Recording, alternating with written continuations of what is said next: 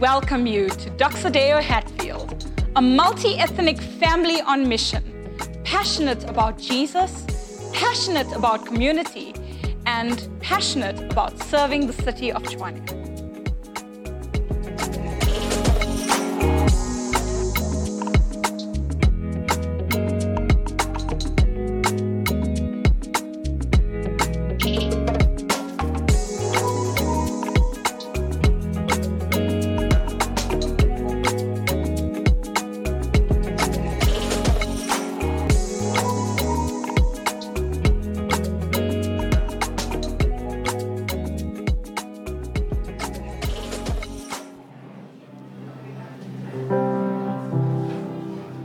Good morning. I wanted to say Doxa Deo Hatfield, but we have more than just our people here today.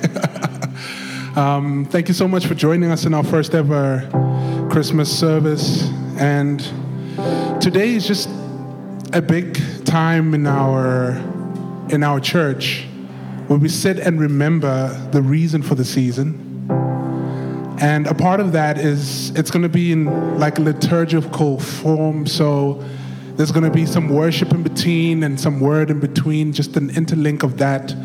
And I want to invite you, whatever you feel prompted to do in those moments of worship, whether you want to stand or sit, you're more invited to be just yourself in the presence of the Lord today um, as we fellowship together. Amen. Can we worship together?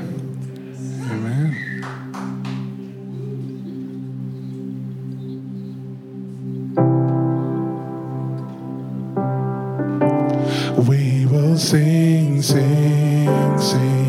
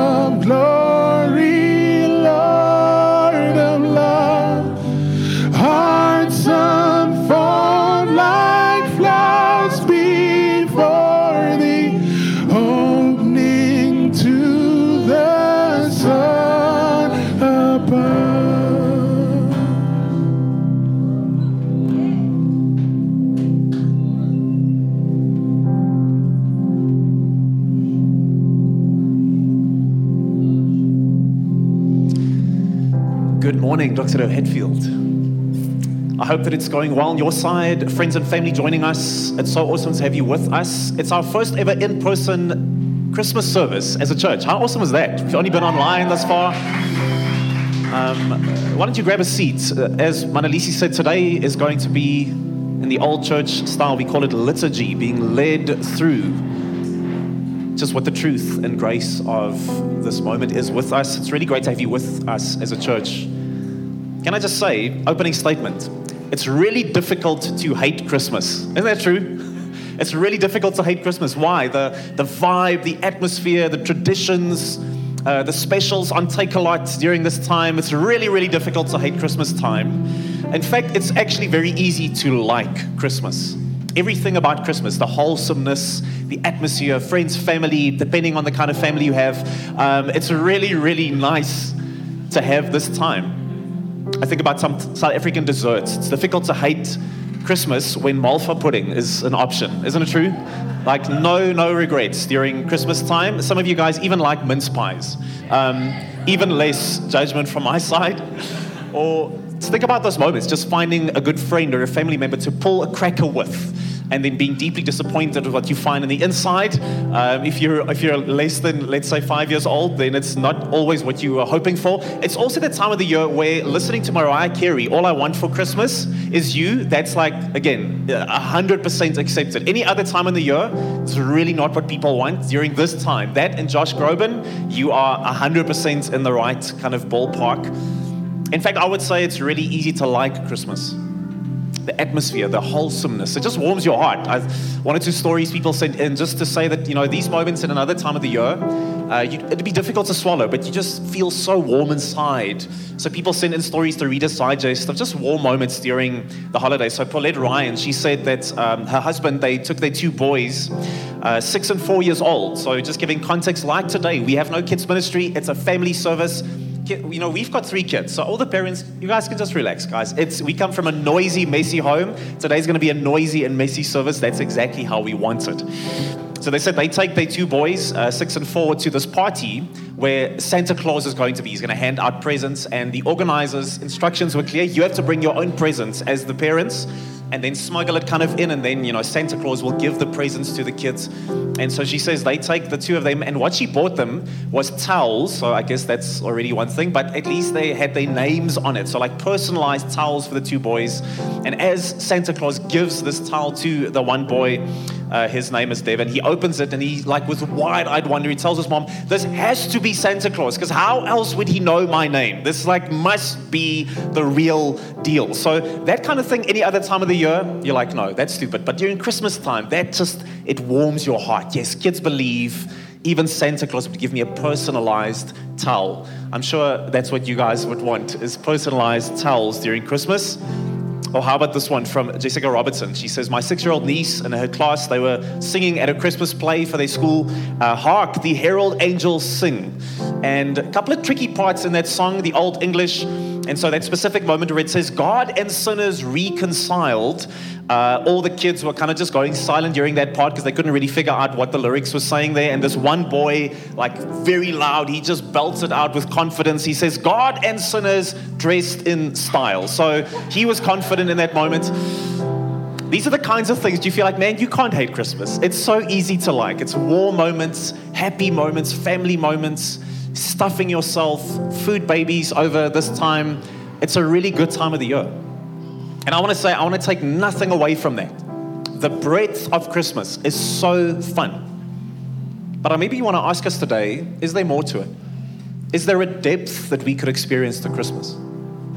South Africa, all of us go through the season, and the breadth is so easy to grab hold of the food and the wholesomeness and the family. But could there be more? Could there be a depth to Christmas?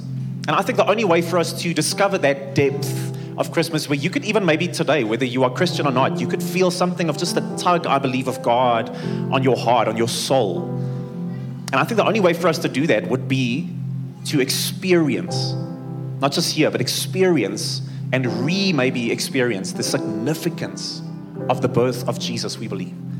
What's the, the significance of that? It can't just be a moment, it can't just be a holiday. There must be something more to it. And so we're going to go to the book of Luke. And we've said often that Luke is, he was a doctor by trade, medical personnel. And uh, as is the case, they are usually people with an eye for detail. So he was an impeccable historian. Luke goes to the sources themselves, to the eyewitnesses, and he is trying to pass out this story, this historical moment in the life of Jesus. And even though he's this very careful historian, he on purpose leaves out a whole bunch of typical Christmas things we find in like Matthew and all these other gospels. So, you know, things like the wise men and Herod and the slaughter of the innocents and, and the family kind of fleeing out to Egypt, he leaves all of that stuff out because he says, I want to focus on another angle. I want to focus on this thing. Who were the eyewitnesses to the birth of Jesus? Who were the people that experienced the depth of what this meant?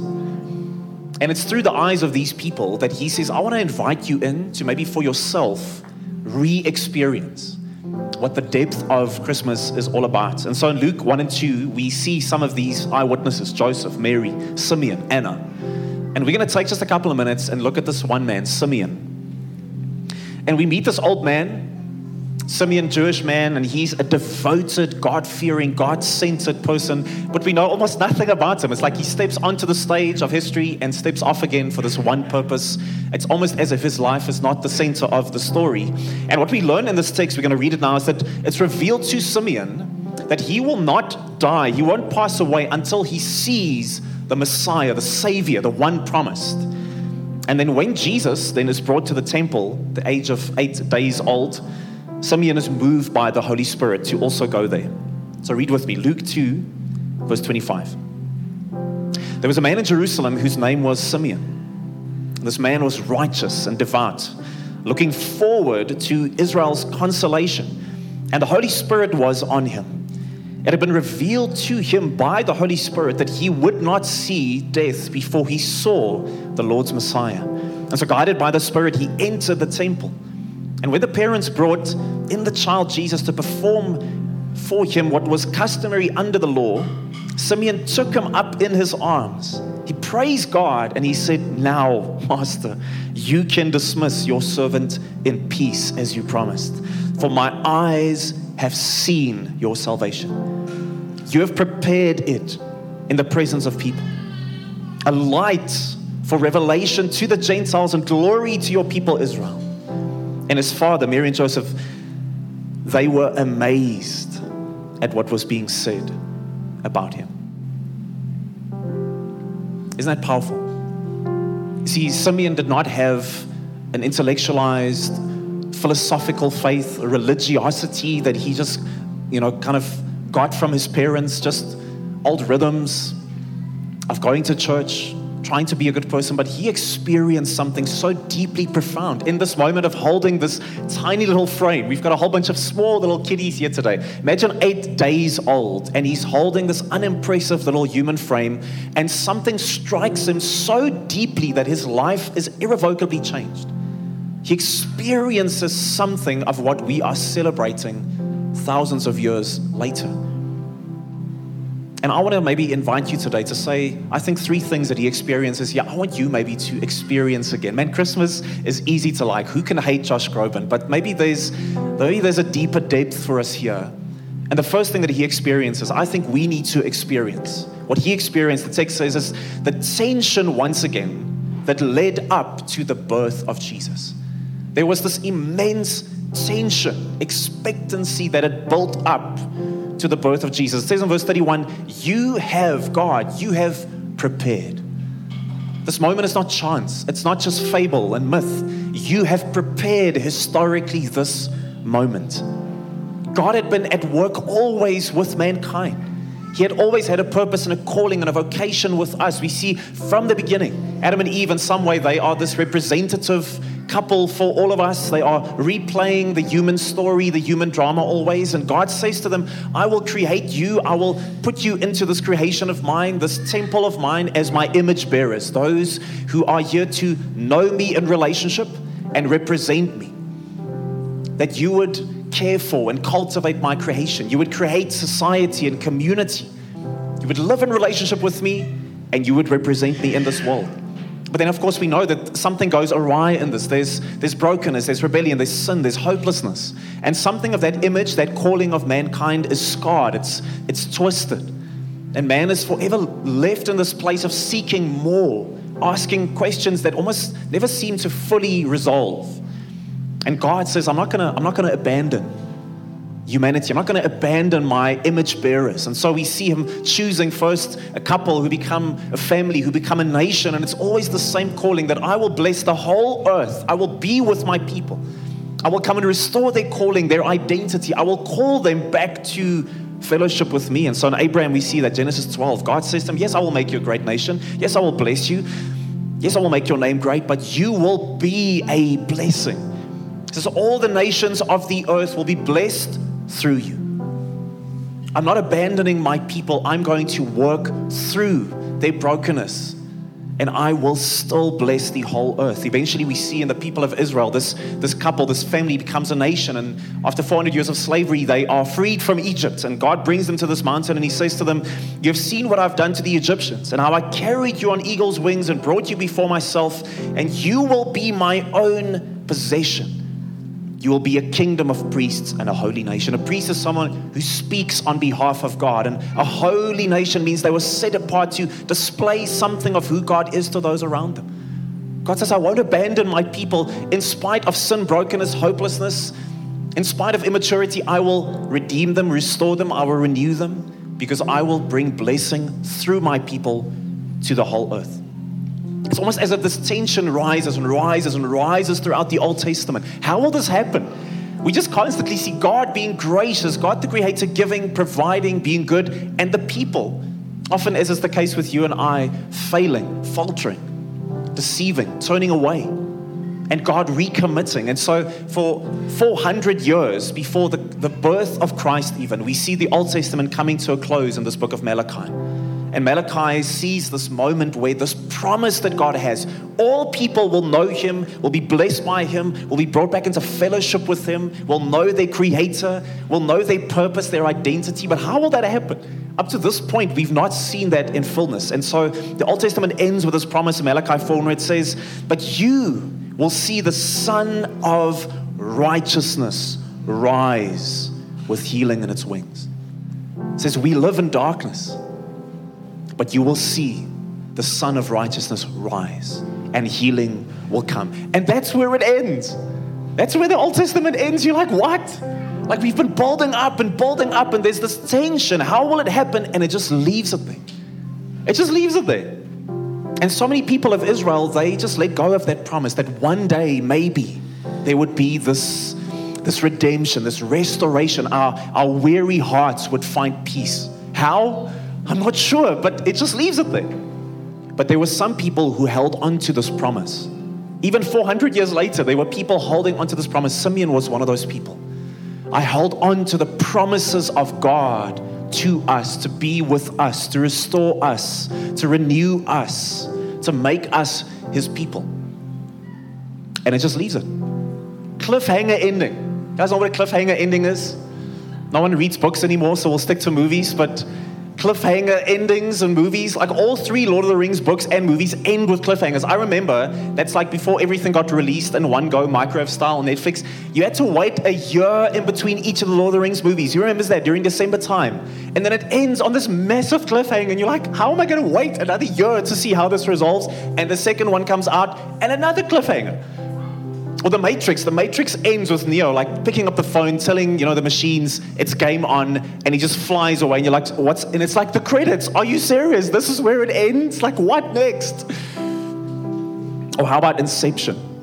Finally, we see Leonardo DiCaprio reunited with his family, and one last time he kind of spins this top to see is he asleep? Is he in the real world? We don't know. And just as you're like, the thing is kind of wobbling, and, it just cuts away. It's like, are you serious? Christopher Nolan, that's where you're going to leave us. Like now, no one will know. Cliffhanger ending. That's the Old Testament. The Old Testament ends with this promise, this, this, this yearning for healing, wholeness, God.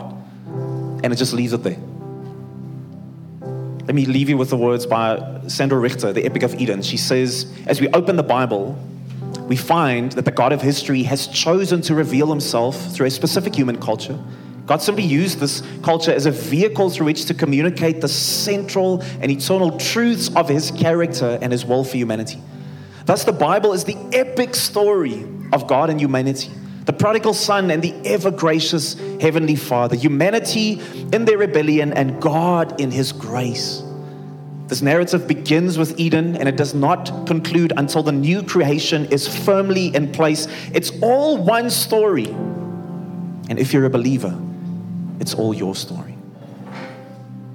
And this is where the tension leaves us.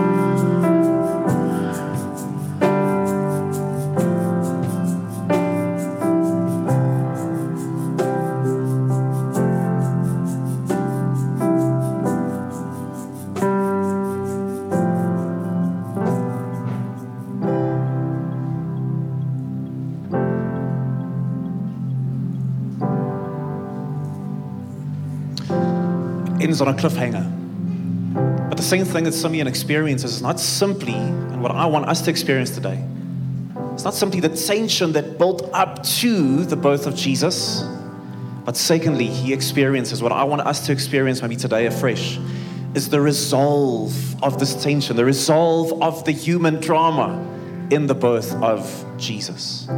He says, verse 30, For my eyes have seen your salvation.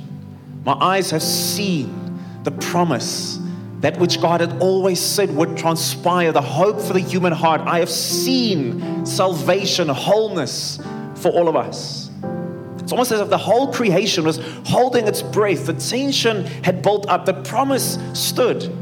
The need was so great, and then it happened. In the birth of this small little body on the backside of the ancient Near East and in this very unimportant part of the world, the tension that had built up in all of creation was about to resolve. That's why Matthew says in Matthew 1:23, see the virgin will become pregnant and give birth to a son and they will name him Emmanuel, which is translated what? God with us. God is with us. And what a difference that one little word makes. Not God next to us, not God beside us, not God near us, even. That's profound. No, but God with us. God with us. It's almost like the central theme of, of the whole narrative up to this point. The Old Testament, the Hebrew scriptures had built up to this one idea that God would profoundly and finally be with us. 114 times in the Old Testament, God promises, He says, I will be with you. And it's like he, he gives them all these pictures just for them to start understanding this in ancient culture. And he says, maybe build this, this place called the temple, which is almost like a house for me, and I will be with you to hear your praise and to receive your worship, to guide you. I will give you my scriptures to, to, to give you navigation during this time. But it's almost as if God, at the end of that whole season with the Israelites, says, This is still not enough. My heart desires a proximity, a closeness with mankind, with my image bearers. And it's as if in Jesus, he says, Now I will fully step into the human drama. I will fully step into the brokenness and the rebellion, the sin, the, the hurt, the disappointment, the questions about identity and where we're going and why we're here. I will step into all of that. God doesn't come with sword in hand, as we often say to judge. He comes with nails in hands to receive our brokenness, to absorb our pain, to take our guilt and shame and pain upon Himself. God steps into the human drama. It's like He causes all of His character and His presence and His majesty and His power to be condensed into a human frame. That's Christmas. That's the depth of Christmas. That God would not ignore the human disappointment and brokenness, but He would step into it. And the one form that you and I understand the best, our form. And the tension is just resolved. I don't know if you've had tension, tension resolved. Sometimes if you just keep on breathing in and in and in, you tense up like this. What does it ask for eventually? You just need to uh, just resolve if you've been, we've, we've got some couples on holiday at the moment that have been in long, long distance relationships. and I think often that creates this relational tension. We can never properly hear each other, understand each other, and it's like this tension builds up. And finally, we just married a couple like that last weekend. Finally, they come together and the tension uh, just resolves. Even in music, we have this some chords leave us with like, oh, it's meant to go somewhere. It just can't stay there. My soul doesn't sit right. It needs to go and resolve. Manalisi, can you maybe help us with some of that? Teach us about uh, chords that resolve, brings us that good vibe. Chords of resolution are chords that feel like home, where you feel like, okay, I've landed. So the following chord feels like home. Then we're sitting in the tension and then the tension, another tension, and resolution. Doesn't it feel good? You're like, go, man, don't leave us there. Tension needs to resolve. And friends, this is the thousands of year old story of the human heart. The tension builds up of answers that we do not receive, peace that we do not find, identity that is not solidified in something. And when Jesus arrives, as small as he is, God steps into the story and a resolve begins to happen. Friends, this is the great call. This is the ancient story. This is the cosmic vision, the global project that God is calling you into. Os Guinness, he, he says it like this He says, Your life is not an accident. God wanted you to be. So, how then are you searching for purpose in your life, your own ultimate why for everything that you do? For a purpose big enough to absorb every ounce of your attention, deep enough to plumb every mystery of your passion, and lasting enough to inspire you until your last breath on earth? Nothing, absolutely nothing is more powerful, intimate, and important than to listen to the call of God, our Creator, and to realign ourselves to the very purpose of life by following His call wherever it leads. This is Christmas.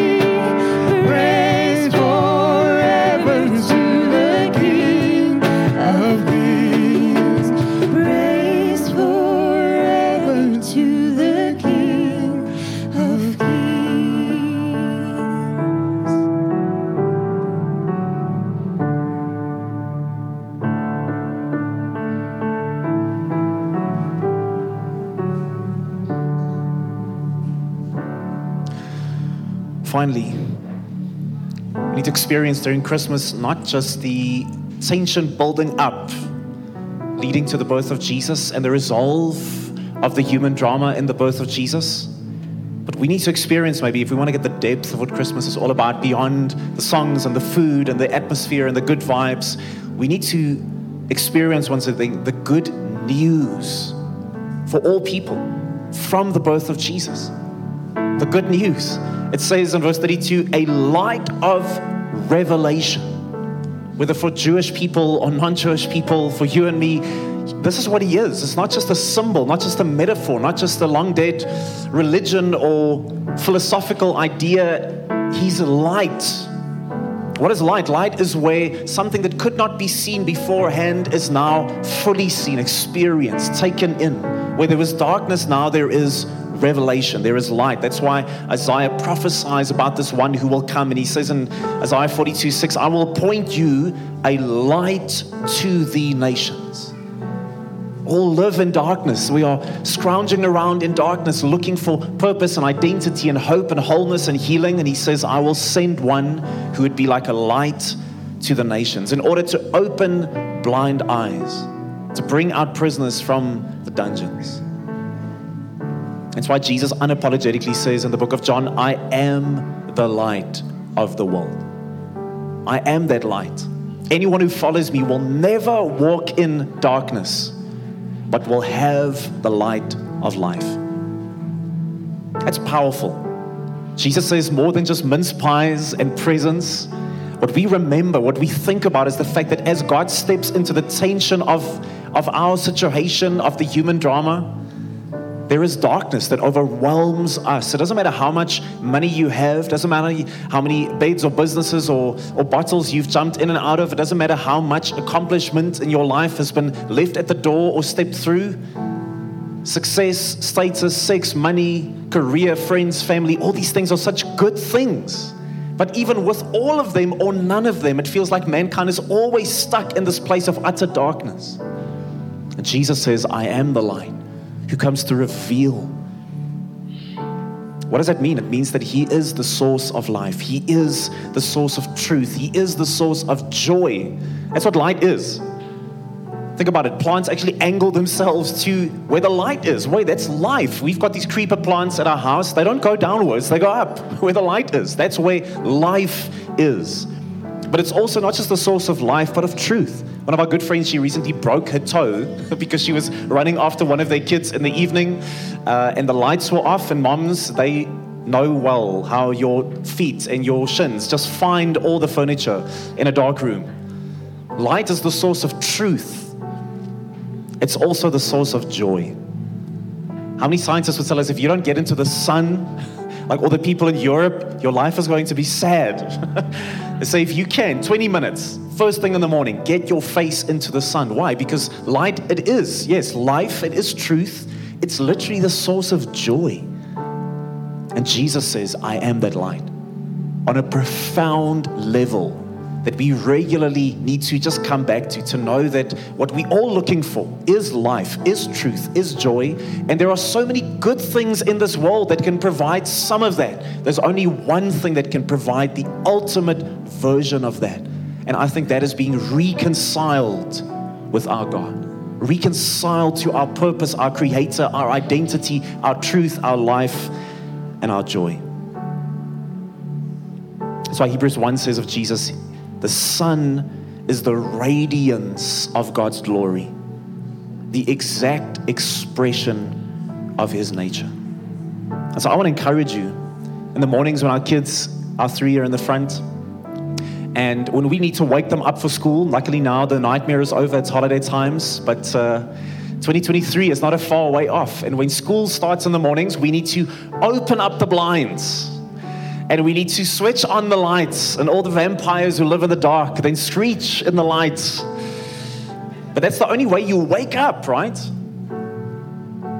And I think Christmas is not this harsh wake up, it is the sun entering in once again, saying, Each of us, each of us live with that tension. I don't know your story, but I know that your life builds up tension of trauma, of brokenness, of hurt, of questions each of us come to that place of it needs to resolve. It feels like my life is hanging on that chord that Manalisi was playing. The darkness is full. And each of us need to experience for ourselves what this light feels like, what it sounds like, what it tastes like, when it's not just religion, but it's salvation, when it's life, when it's joy, when it's truth on a deep level. Can I close by telling you that I had a moment like that? I've said often, man, my life was just a bunch of fake religiosity and pornography and messing around with goals and trying to be a good person and trying to hang on to just status and, and what I thought would bring me joy in, in the form of money and just a whole bunch of things. And I was so, it might have looked to some people as I was acting my best that I had some of it together. But man, if I'm honest, I was in deep darkness. The tension had built up in a profound way. And then friends of mine at the end of my high school career invited me to this, this camp. And I want to tell you, there was nothing profound about the music or the people or the preaching or the anything. But something I encountered there for the first time in my life was truth. For the first time in my life, almost the tension that had been so profound, it met something so real. And Jesus and God and none of this stuff from the past, it suddenly became life, became light. And this final evening, we had the opportunity, all of us, if you wanted to, wasn't forced upon you, but we would sit around this fire and in the middle of this field, so it's, it's dark. outside of this one kind of light source, it's, it's really dark. And each of us receive a candle like you have on your table today. And if you say, Man, I think God has done something profound in my life during the last two days, you would be invited to say, maybe come and light this candle and just tell us in one or two sentences what you experience God doing. And that to me was that moment where, as each of these candles got lit, the darkness around us just became lighter and lighter and lighter and lighter. And I could literally feel inwardly the questions and the pain and the trauma and the religiosity and the pressure and the sin and the brokenness. The tension of, I, I need a healer, I need a restorer, I need someone to deal with Satan and sin and death and brokenness and my questions and my doubts. I need someone I felt that light. As the light around me was raising, I felt the light inside me just bringing that resolve. Can I ask you today that, man, Christmas is difficult to hate? it's even easy to like. Good food, good people, wholesome atmosphere. But if you want to experience the depth of what this moment 2,000 years ago meant, I want to ask you, just ask God, is we're going to just finish off here today with a moment of just, of just singing this truth over our hearts? So we're going to light some of these candles. Can you ask God just to come and bring that experience back to your heart? Can you ask God just to come and highlight that tension again? And that you would respond to Him? And if you're a Christian, just that that depth of that would just capture you again. And maybe today you've been around a lot of religious people, religious ceremony situations. You know a lot of the religious lingo, but you've never experienced that. Would you open yourself up to that today? God says, I have seen the sun rise and He brings healing wherever He goes. That's Christmas.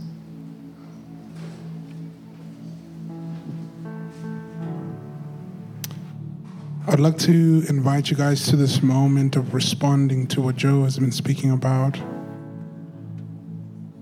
That when the prophet Simeon spoke of Jesus as the light of revelation, and it's something that just kind of symbolizes that as you'll see in front, there's a bunch of candles that throughout the service, with our own revelation of the meaning of the birth of Christ, have been lit up in our own response. And then you'll see that in, on your tables, and hopefully there's enough candles. Um, but there's a candle, and I want to invite you guys to each grab a candle. And this moment is just a moment of saying, as I remember what Jesus' birth means to me, I desire to share that light of revelation with others. So I'm going to ask that we nominate at least one person from each table or grouping to come and light their candle on one of these candles here in front in this next moment.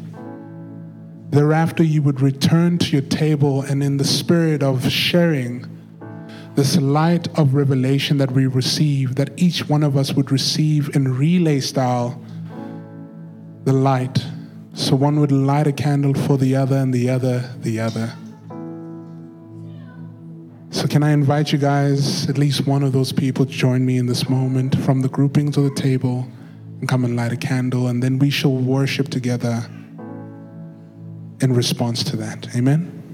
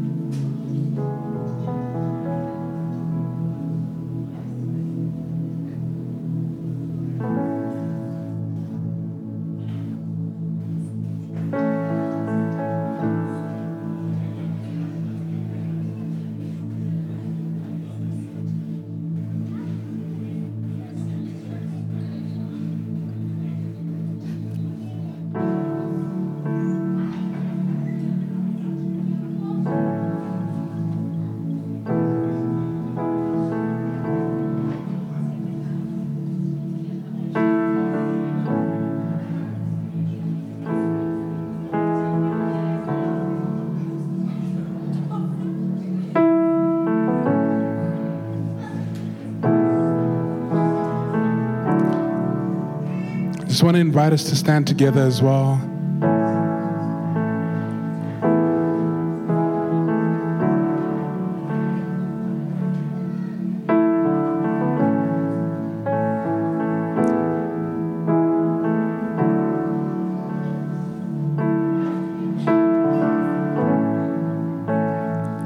It's a bit tricky when you have fire in your fingers.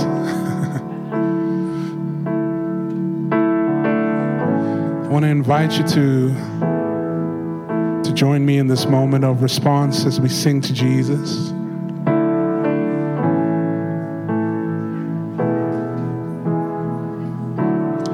All of creation singing the song of old. stage, echoing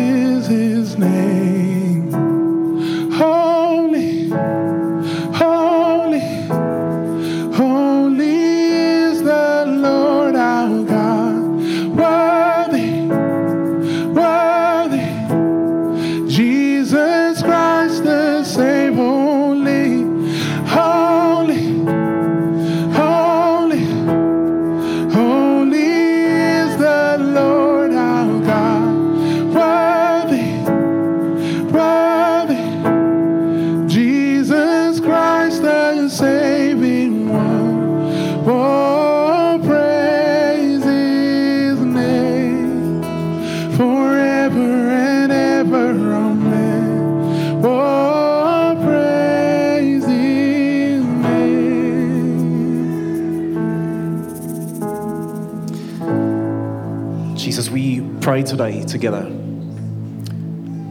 with light revealing, restoring, renewing. And I pray, God, that the joy, the truth, and the life that can only be found in the light of who you are,